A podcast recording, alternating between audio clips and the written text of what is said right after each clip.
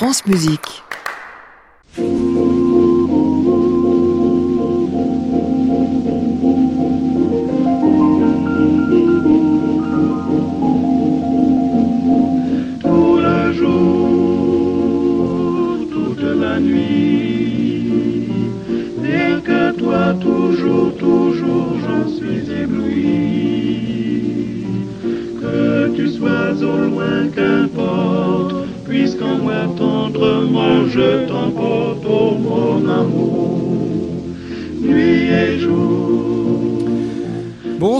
Tous et bienvenue dans le Classic Club, votre séance du vendredi. Club des critiques absolument obligatoires pour savoir tout ce qui s'est passé dans la semaine du côté des concerts et des sorties discographiques du concert justement. On est allé voir un ring cette semaine, enfin un ring, on est allé voir le théâtre qui lui a servi d'écrin, un nouveau théâtre rénové, le Grand Théâtre de Genève, on en parlera en ouverture d'émission et puis il y aura trois disques au programme également, un pour Remeke Barat, l'autre pour Julie Fuchs, le troisième pour Raquel Camarina. Ils sont à m'avoir rejoint pour parler de ce beau programme. Emmanuel Giuliani de la Croix, Christian Merlin du Figaro et Richard Martet d'Opéra Magazine. Nous sommes ensemble jusqu'à 23 heures. Bienvenue à tous dans le Classic Club.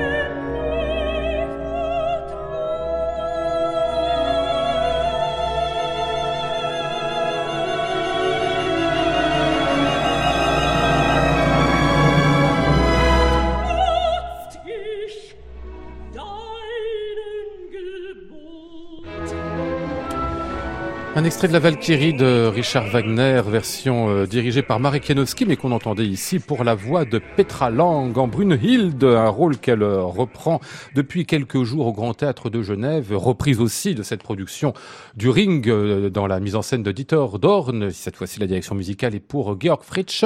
On a déjà vu quelques fois cette mise en scène qui a pas mal tourné. On en reparlera tout à l'heure. Mais l'important, Christian, et c'est pourquoi vous êtes allé la semaine dernière voir ce Ring à Genève, c'est que le Grand Théâtre de Genève rouvrait après euh, quatre ans de travaux assez importants. Oui, il était temps, tout le monde l'attendait, et notamment les jeunes voix qui étaient privés de leur théâtre. Ça ne veut pas dire qu'ils étaient privés d'opéra, parce que pendant toute cette période, il y avait une salle de fortune, l'Opéra des Nations, voilà, euh, qui était d'ailleurs très bien conçu, très, c'était très malin euh, comme lieu, mais évidemment avec des possibilités limitées euh, en termes de répertoire, de taille de fosse, de dégagement pour les décors, etc. et d'ailleurs, ça a été, si j'ai bien compris, vendu à la Chine. Hein. Ah oui. oui. oui, ça va partir en bateau là. C'est peut-être auparavant au Palais Royal en France. Euh, c'est sur ce modèle, c'est sur, sur ce modèle-là en tout cas. Hein. Euh, alors, euh, l'enjeu était très important parce que le, le Grand Théâtre, euh, d'abord, euh, tout le monde y est très attaché, et surtout, il faut rappeler un petit, un petit fait d'histoire. Il avait brûlé en 1951 et avait rouvert en 1962. C'est très long hein, déjà comme période. Il y avait déjà eu à l'époque une salle de fortune et il avait rouvert façon années 60, c'est-à-dire à une époque où on se souciait peu de patrimoine. Et donc on avait été euh, vraiment, on avait manqué de subtilité à un hmm. point rare, c'est-à-dire que on, on avait mis du ciment, du béton, des faux plafonds partout et on avait masqué ainsi des trésors de théâtre qui était un beau théâtre 19e hmm. tout de même.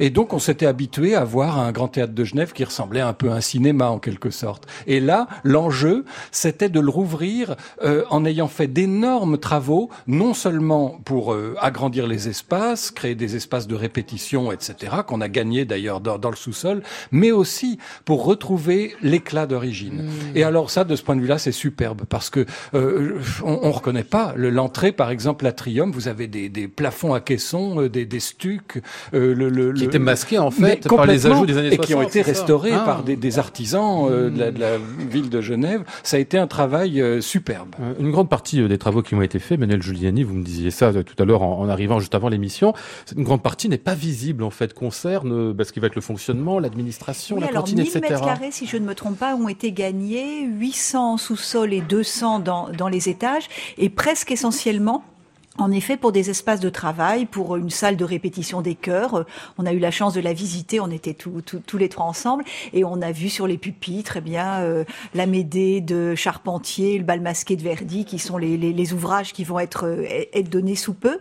Et ce sont des espaces, en, en effet, qui sont réservés au personnel. D'ailleurs, euh, dans la présentation, on euh, les responsables ont insisté là-dessus, et qui ont été faits vraiment avec beaucoup de goût, très épurés.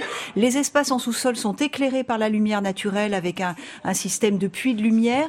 Ça m'a fait penser à ces beaux musées archéologiques où on voit les fouilles mmh, à travers oui. des plaques de verre, des pontons, des voilà, qui permettent de circuler, d'avoir la lumière, euh, des formes très simples mais très accueillantes. On a vu aussi une superbe salle de réunion dont où on imagine qu'ils vont concocter des saisons mirifiques. Avec des conseils d'administration merveilleux aussi. Absolument, voilà, et, et, des, et des, et des gens très dignes qui oui, participeront. Euh, dignes mais réservés aux gens valides parce qu'il n'y a pas d'ascenseur. Euh, ah. Il y a seulement un escalier. Mais la dignité et la validité vont ensemble. C'est peut-être un moyen de faire une sélection naturelle.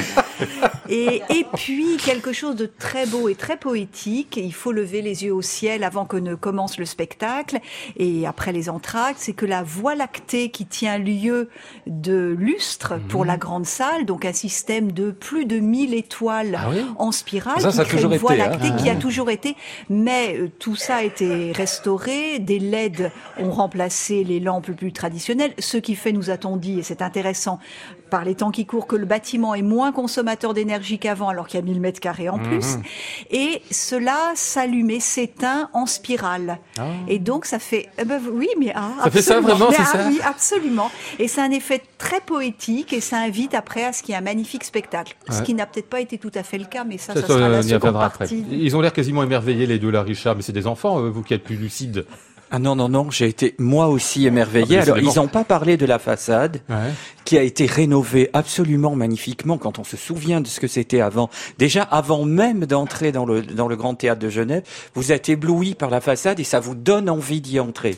Les espaces, dont, en fait, l'argumentaire qui est développé, c'est que la première partie dans laquelle vous entrez, c'est-à-dire l'atrium, les foyers, vous ramène en 1879, la date de construction de la première salle, puis après vous passez la salle même dans les années 1960, et derrière et dessous, vous avez le 21e siècle. Hmm. Donc l'argumentaire tient parfaitement, et c'est parfaitement développé, et c'est vrai en plus, je partage entièrement l'admiration de Emmanuel et Christian pour la partie 1879 retrouvée, et pour la partie euh, 21e siècle. En revanche, le gros inconvénient quand on sort de la partie 1879, c'est de se retrouver dans la salle 1960. Ah Ça gênait moins autrefois, franchement. Oui, parce qu'il y avait une cohérence du coup. Non, il y avait, il y avait, aucune cohérence. il y avait déjà pas de euh, cohérence. Mais là, c'est tellement beau ce qui est en avant. Et vous entrez dans cette salle années 60, et moi là, ça, ça m'a choqué.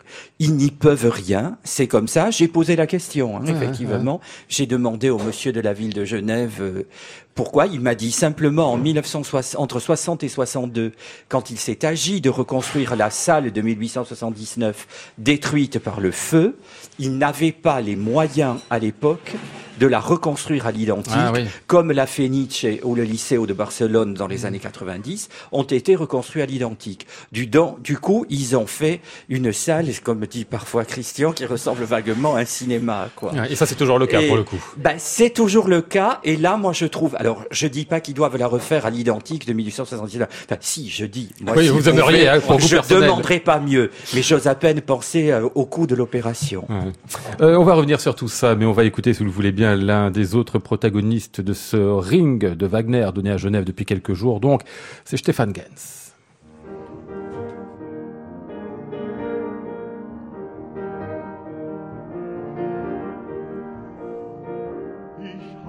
meine Brieftab in meinen Sold, die ist ergeben treu. Sie nimmt mir nie das Ziel zu kurz und fliegt auch nie vorbei.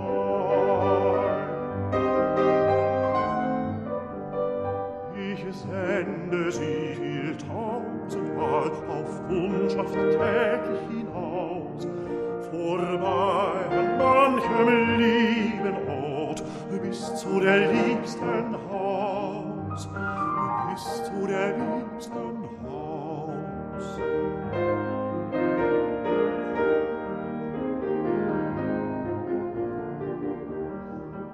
Dort schaut sie zum Fenster hinein, belauscht ihren Blick und schritt, gibt meine Grüße scherzend ab und nimmt die ihren Ein Briefchen brauch ich zu schreiben mehr, die Tränen sind geb ich ihm.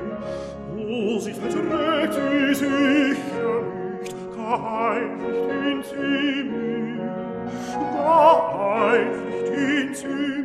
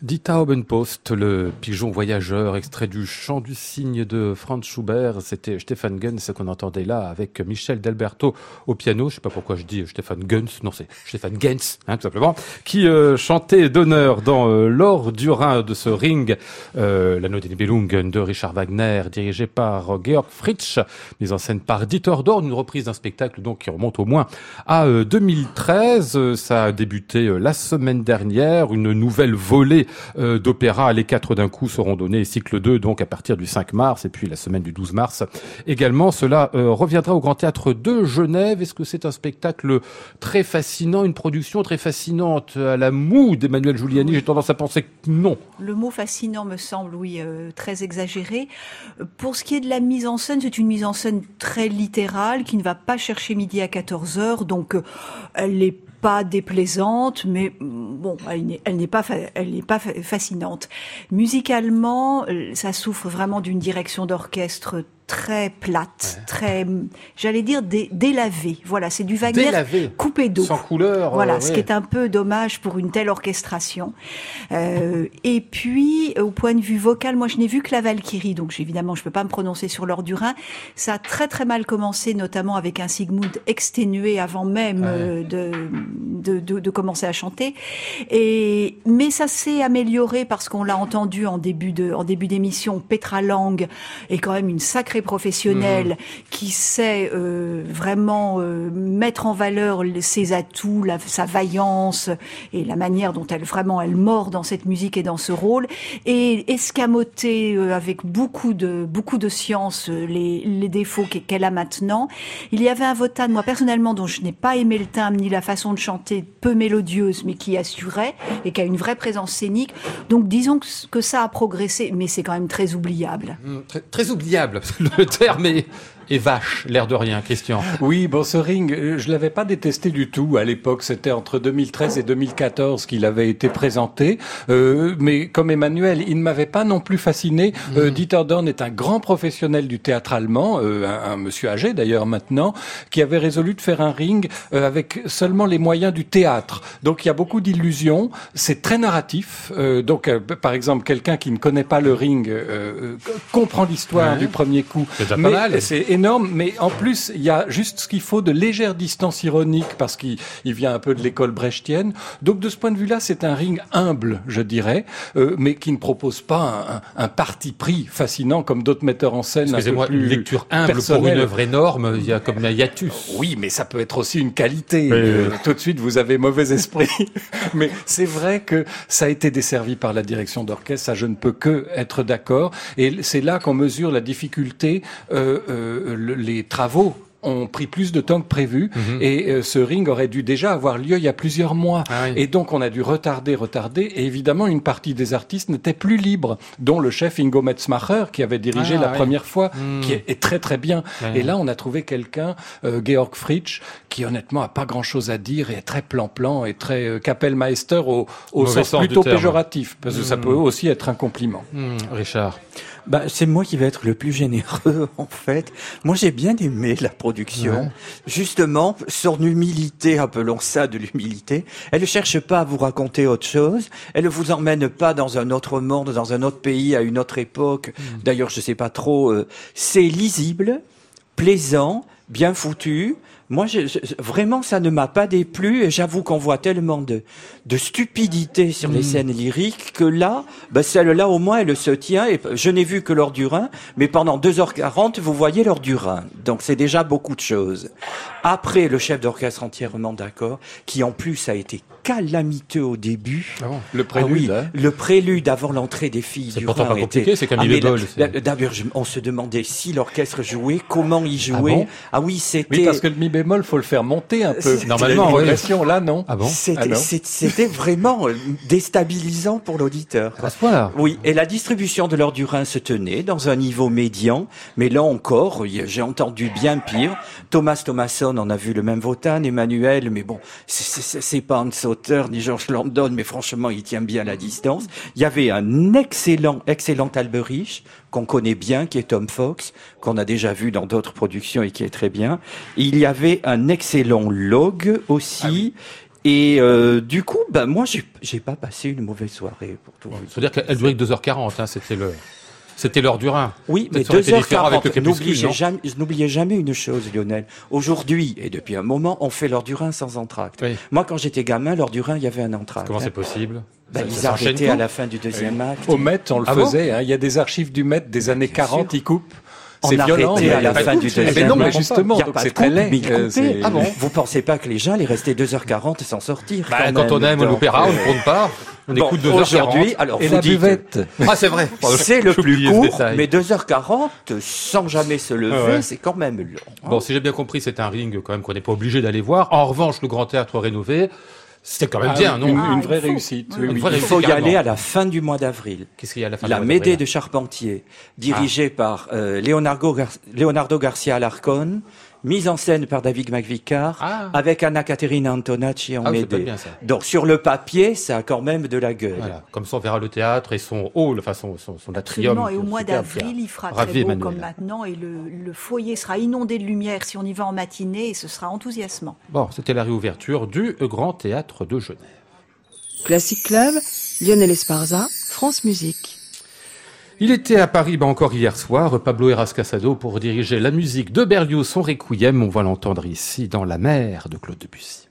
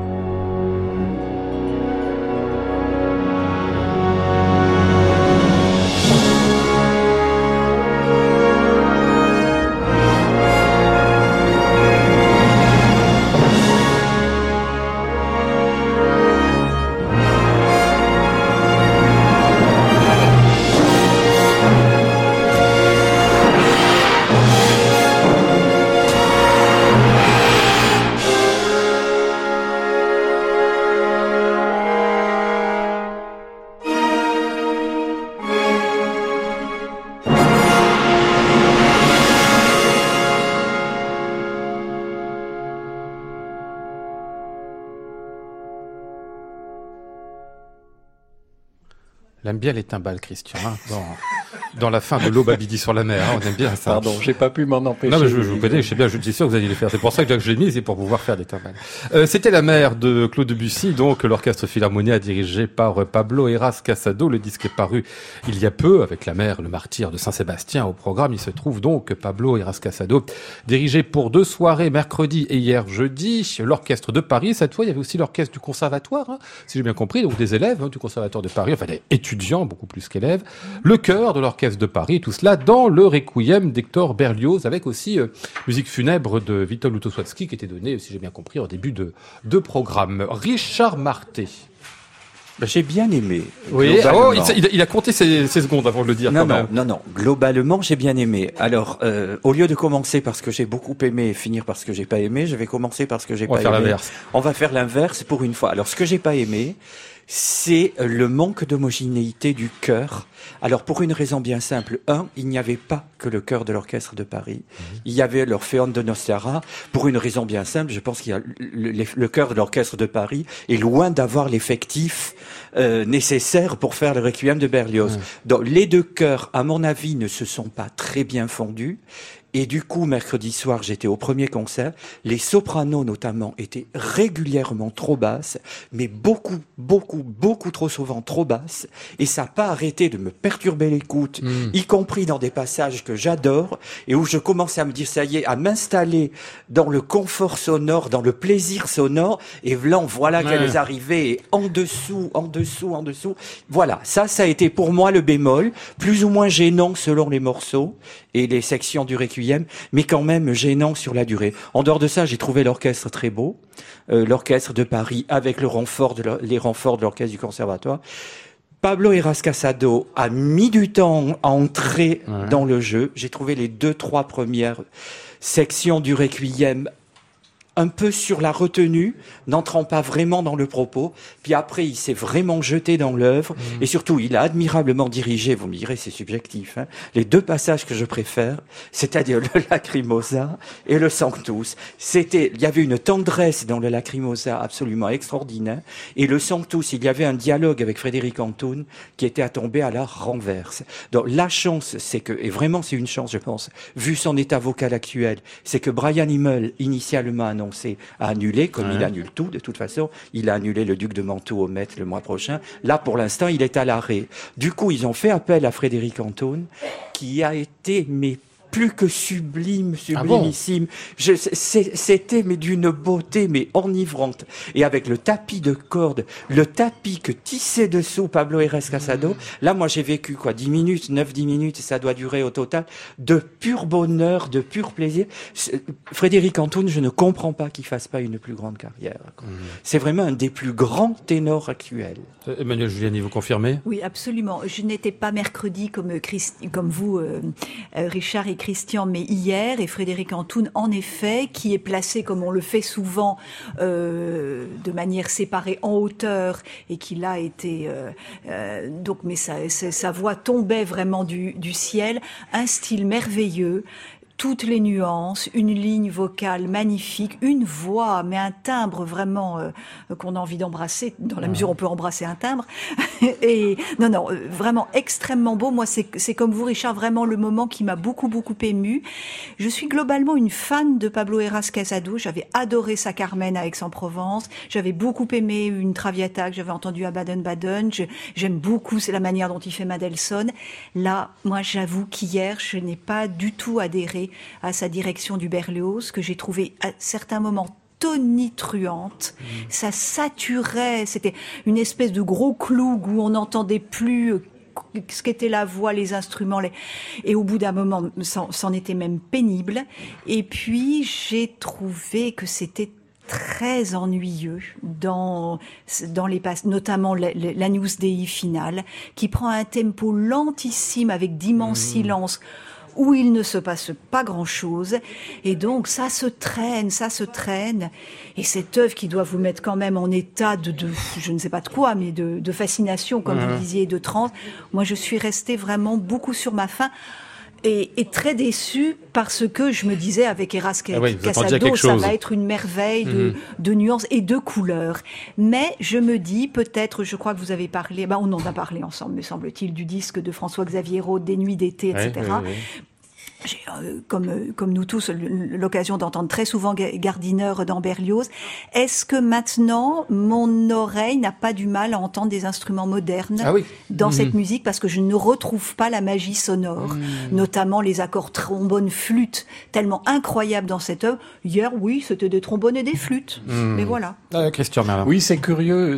Il y a sans doute du vrai dans ce que dit Emmanuel pour le l'accoutumance. il y a toujours du vrai. Pardon, il y a toujours du vrai parce que Emmanuel sur la question de l'accoutumance aux instruments. C'était pas galant comme Mais c'est pardon, mais c'était sans doute, j'ai dit. Il n'y a aucun doute. Ah, il y a à l'évidence du vrai sans Emmanuel sur l'accoutumance aux instruments. En revanche, alors on, là on touche du doigt les, combien les, perceptions subjectives peuvent être diamétralement opposées. Alors faut peut-être que je précise d'abord que moi le Requiem de Berlioz est une œuvre qui aurait facilement tendance à m'ennuyer. Euh, or Là, pas du tout. Donc précisément, c'est le contraire. Hmm. Là où je m'étais redoutablement ennuyé, c'était Doudamel à Notre-Dame, par exemple, parce qu'il avait tout fait pareil. C'était alors très recueilli, euh, très sobre, mais alors euh, euh, complètement linéaire et monochrome. Alors que justement, avant-hier, j'ai entendu des contrastes. Alors peut-être trop, si, si j'en crois Emmanuel, mais j'ai aussi quand même entendu une volonté précisément, et là ça dépend peut-être de la place où on est assis, de ne pas faire euh, de, la masse. Mhm. Euh, j'ai entendu des plans sonores très distincts, et notamment les, quatre fanfares, justement, euh, extrêmement bien coordonnés. et, donc, ça, c'est quand même assez rare de ce point de vue-là. Mhm. Et d'ailleurs, j'en ai profité pour trouver que la Philharmonie se prêtait bien à ce genre de, dispositif et d'effectifs. Mhm. et puis, une volonté quand même de de transparence dans l'orchestre, parce que malgré tout, c'est vrai que c'était des instruments modernes, mais il a très souvent demandé aux cordes de jouer sans vibrato, par exemple. Et, et j'ai trouvé que ça donnait, euh, malgré tout, une couleur euh, qui n'allait pas vers l'exagération, vers mhm. l'emphase, vous voyez, la, la grandiloquence. Euh, donc, de ce point de vue-là, j'ai été plutôt séduit, comme tout le monde, conquis par Frédéric Antoun. et puis, évidemment, j'étais content, parce que là, des timbales, j'en avais 16. Ah oui, oh mon Dieu. Joué par 10 personnes, par dit timbalier, mais c'était absolument remarquable. Il y avait d'ailleurs le, l'ancien du concert Gebau d'Amsterdam, troisième en partant de la gauche, ah qui était là. Donc il y avait quand même de sacrées pointures ah, au timbal. Mais là aussi, elle n'écrasait pas tout. Euh, j'ai trouvé un très très bon dosage entre les effets un peu tonitruant. Il y en a trois en une heure et demie à peu près. Et le reste qui était, je trouve, plutôt assez transparent. C'était euh, Pablo Irascasado à la tête de l'Orchestre de Paris, quelques étudiants du Conservatoire, le cœur de l'Orchestre de Paris, je ne sais plus quel cœur que vous citez tout à l'heure. Voilà, c'est ça. Dans le Requiem d'Hector Berlioz, c'était hier et avant-hier à la Philharmonie de Paris. Allez, on va poursuivre avec un peu de disque, si vous voulez bien euh, terminer pour le concert à 22h34. On va aller vers le dernier de Julie Fuchs, son titre, Mademoiselle.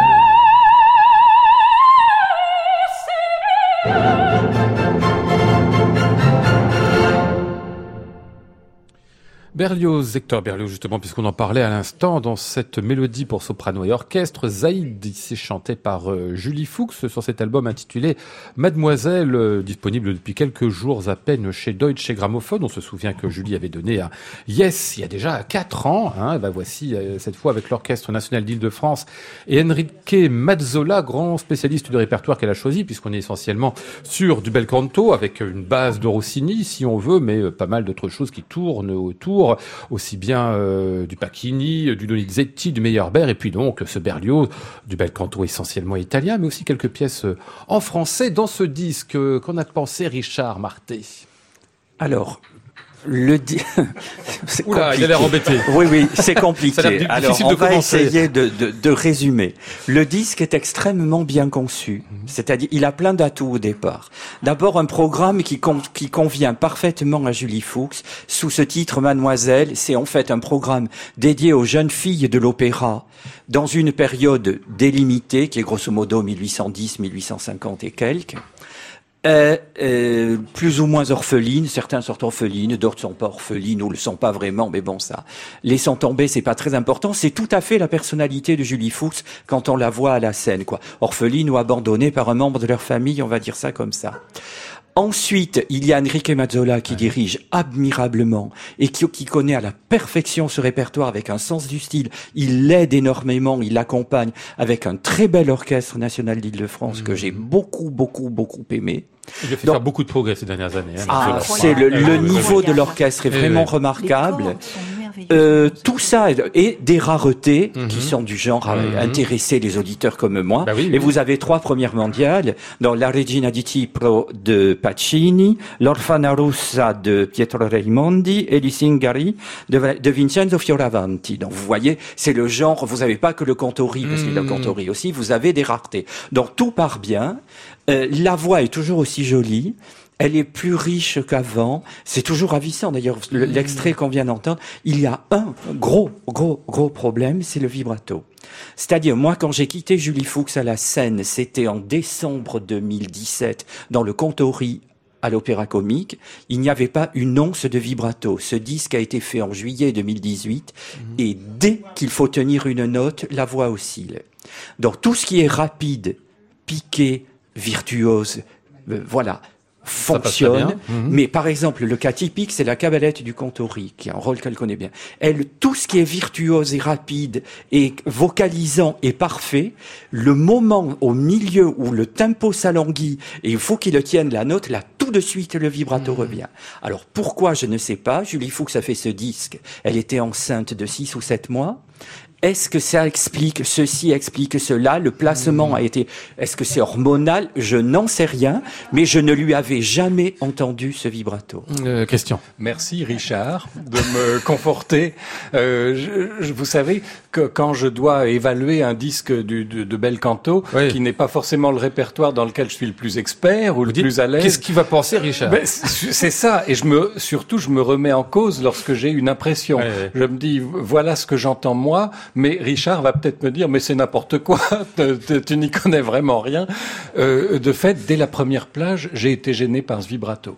Alors je me suis d'abord demandé, non, ça c'est peut-être moi. Euh, puis après, à la deuxième plage, je me suis dit, non, mais c'est peut-être délibéré, c'est peut-être ce répertoire qui veut ça, mais j'en ai quand même un tout petit peu écouté malgré tout. Et c'est vrai que c'est très dérangeant. En revanche, alors ce qui est tout à fait dommage, c'est que pour le coup, pour compléter Richard, quand Richard dit la voix est toujours aussi jolie, j'irai plus loin, elle l'est plus encore. Elle s'est étoffée. Euh, il y a une séduction du timbre. C'est mmh. pulpeux comme timbre, vraiment. Euh, euh, donc, ce qui pouvait y avoir de, de soprano léger entre guillemets, c'est enrichi d'un médium considérable. Donc, il y a une sorte de volupté dans le timbre qui est vraiment de toute beauté. Et c'est vrai que c'est un peu gâché par ce vibrato. Et puis, une deuxième chose, c'est la prononciation. Par exemple, sur j'ai regardé le, le minutage sur le siège de Corinthe. C'est au bout d'une minute quatre euh, que j'ai compris que c'était en français. Jusqu'ici, j'étais incapable de déterminer quelle était la langue. Donc ça, ça m'a un tout petit peu euh, chiffonné, mais c'est pas très grave, hmm. honnêtement. C'est pas rédhibitoire. Mais effectivement, il faudra avoir une explication sur ce vibrato qui apparaît d'un seul coup dans une carrière euh, où jusqu'ici il avait très, il n'avait peu de place. Mm Emmanuel? Oui, je, je, partage tout, tout à fait l'avis de mes camarades sur les points forts du disque, à savoir en effet cette voix d'une onctuosité, d'un charme, la, le lien entre les différents registres, ah magnifique, vraiment. Et on se dit, euh, voilà, c'est le, le, lyrisme maintenant est là. Il y a une, ça, ça c'est superbe. Il y a toujours cet esprit, ce pétillant, mmh. cette gouaille au sens amusant du terme et pas vulgaire du tout, euh, euh, qui, qui, qui est vraiment l'apanage de Julie Fuchs et est vrai est un peu battu en brèche par le problème de prononciation. Parce que justement, ce pétillant, ce qu'on aime chez elle, c'est qu'il est dans la façon de chanter, dans la mmh. ligne vocale et dans, dans l'usage qu'elle fait de la voix au sens de la patte sonore vocale, mais aussi des mots, de la prononciation, de la manière dont elle colore ses voyelles, dont elle, elle, elle comme, comme une, une aiguille sur un ballon, vous savez, on veut pas le crever, mais etc. On mmh. s'amuse comme ça. Ces consonnes ressemblaient à ça. Là, on n'a plus trop ça et c'est un peu dommage. Donc, mmh. mais bon, ça je pense qu'elle peut tout à fait y remédier si elle juge que c'est un élément important. Et puis, en effet, et, on, notamment l'air si beau du siège de Corinthe, là, on pâtit beaucoup dès qu'il s'agit de tenir de longues lignes, de, de longues notes, surtout dans des nuances mezzo forte, mezzo piano et encore plus piano. Ça bouge un peu, hmm. quitte à ce que ce soit un peu faux. J'ai l'impression que la dernière note du disque est fausse. Il bah, n'y a pas que celle-là. Non, il n'y a pas que celle-là. Mais quand on termine sur une note qui n'est pas international, comme disait une professeure de chant que nous sommes plusieurs ici à connaître. C'est pas faux, mais c'est pas international. Voilà, il y a des notes qui ne sont pas internationales et d'une artiste qui vraiment l'est et qui a toutes les capacités pour l'être. Euh, voilà, on, on, est sûr qu'elle va y remédier euh, la prochaine fois. Peut-être que la voix est en train de changer pour une raison ou pour une autre aussi, ou peut-être qu'elle change il faut aussi. mais vous savez, impossible. Hmm toutes les chanteuses vous le diront pendant la grossesse et après la grossesse, hmm. la plupart n'ont jamais retrouvé leur voix et il y en a qui ont connu des crises vocale gravissime. Ça a été le cas de Gwyneth Jones. Mais là, si je comprends bien, c'est pas une crise vocale. Ça il y a l'évolution avec des éléments. De crise vocale. Mais la grossesse fait changer énormément de hmm. choses aux différents stades. Donc, est-ce que c'est ça? Je n'en sais rien. J'attends avec impatience de réentendre Julie Fuchs. Ça, je dois dire. En scène. Mademoiselle, c'est donc le dernier album de Julie Fuchs et ça vient de paraître chez Deutsche Grammophon. Classic Club, Lionel Esparza, France Musique. Oh, que voilà un répertoire qui va plaire à Richard. Il va adorer ça, Barbara Strozzi. Je suis sûr, c'est son, son truc, ça. Bon, heureusement, c'est chanté par Emeke Barat, et ça, c'est bien.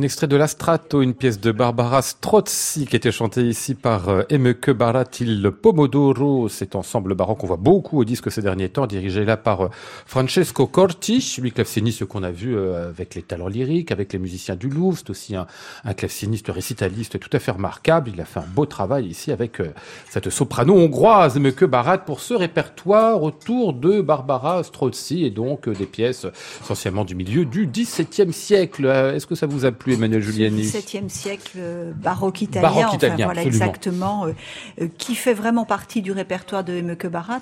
Personnellement, je l'avais découverte à Aix-en-Provence dans l'Elena de Cavalli, où elle formait un couple absolument fondant avec Valère Sabadus. et c'est une voix. On, on, parlait des timbres, du timbre tout à l'heure en écoutant Julie Fuchs. En écoutant les premières mesures, je me suis dit c'est une version soprano de Magdalena Kogena. Mmh. Il y a dans le timbre des couleurs qui ressemblent vraiment à celui de Magdalena Kogena, avec euh, à la fois les défauts et les qualités, des moments où la voix semble comme un petit peu enrhumée, euh, et puis d'autres au contraire où il y a une espèce de fruité, de absolument splendide. Moi, c'est une musique que j'aime énormément, que je mmh. trouve vraiment d'une d'une intelligence, d'une d'une sensibilité à travers une palette qui peut paraître monotone. En fait, il y a une, une, mmh quantité d'événements, d'affects, euh, de finesse, d'humour, au contraire de langueur. Et le programme est très très bien choisi, très bien accompagné, comme vous l'avez souligné.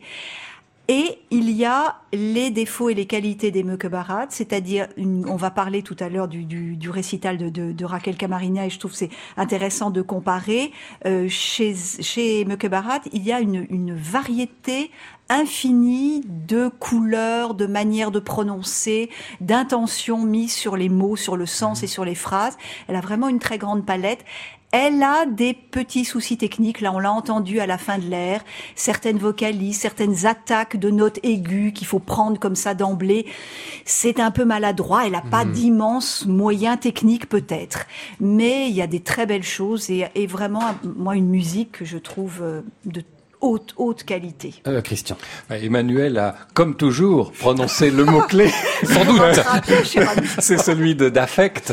C'est une musique des affects, exprimée avec un rapport au texte qui est absolument fondamental. Donc, euh, je pense qu'il faut être autant une diseuse qu'une chanteuse. Et elle est les deux. Alors, rien que pour ça, c'est magnifique, effectivement.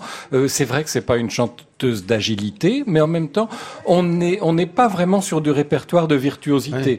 Parfois, oui, il faut un peu de technicité, et, je suis d'accord. Moi aussi, j'ai euh, de temps en de temps à autre été un tout petit peu gêné par un manque d'huile dans les rouages, on va dire. Mais c'est vrai qu'il y a une telle intelligence du texte que que les, situations apparaissent, et, là, on se dit que il y a vraiment l'expérience du théâtre.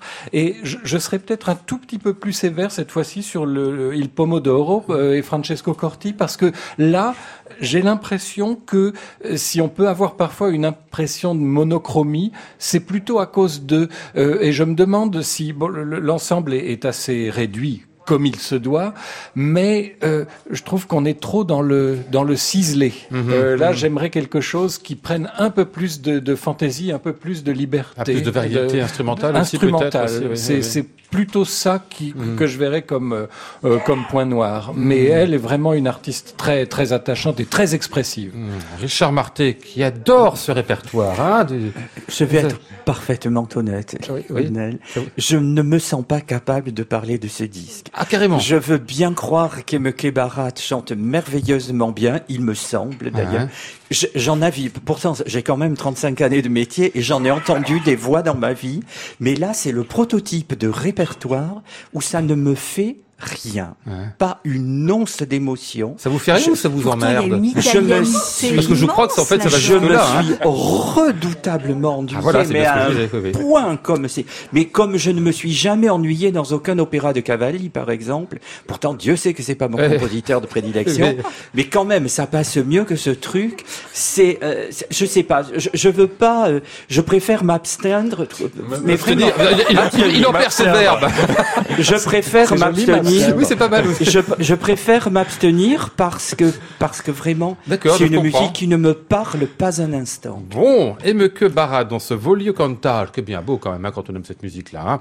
Euh, autour de Barbara Strozzi avec Il Pomodoro et Francesco Corti, c'est paru sur le label Erato.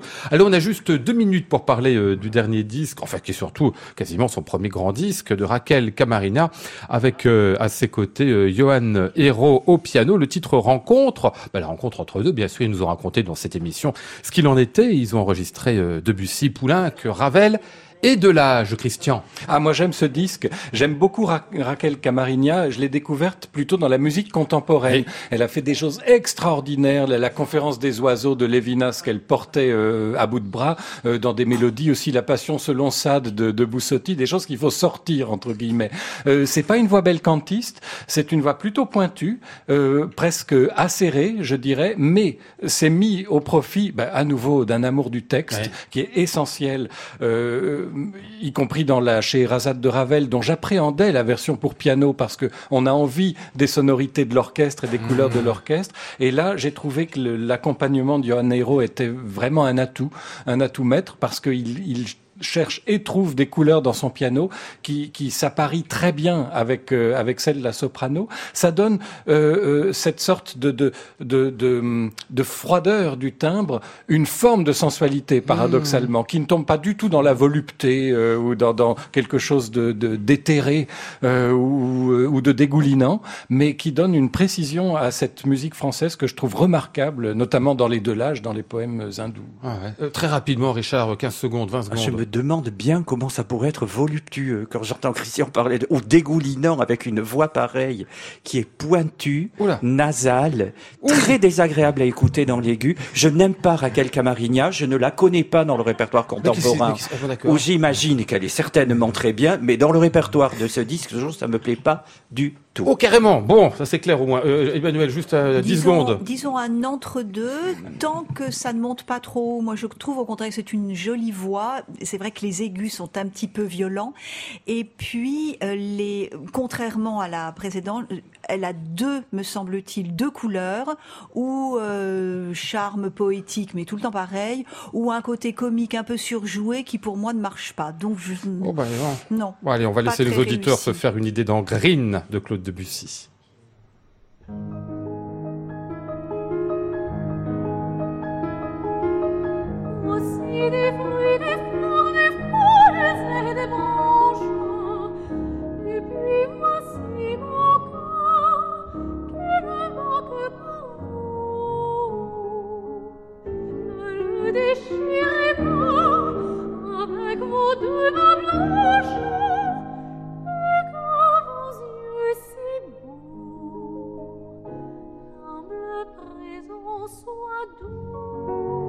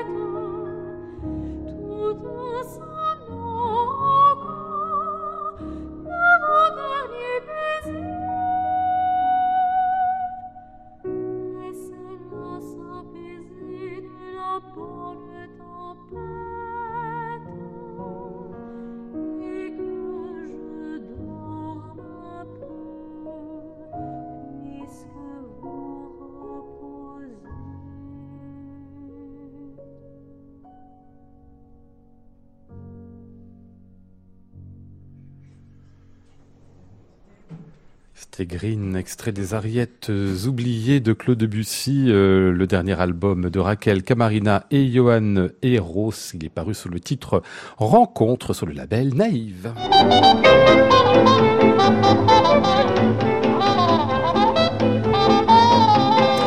Nous étions ce soir avec Maud Nourri, Flora Sternadel, Antoine Courtin, Yvan Charby et Amandine Grevose. Voici le ciel peuplé ces moutons blancs, voici la mer troublée, spectacle troublant. Je vous souhaite à tous un très bon week-end et vous retrouve lundi pour une nouvelle semaine de Classic Club. Nous serons là-dit avec Thomas Enko et Willem Lachumia. J'entends la ville qui me dit bonsoir et moi sur le quai de la gare, je dis de mon mieux des mots d'adieu.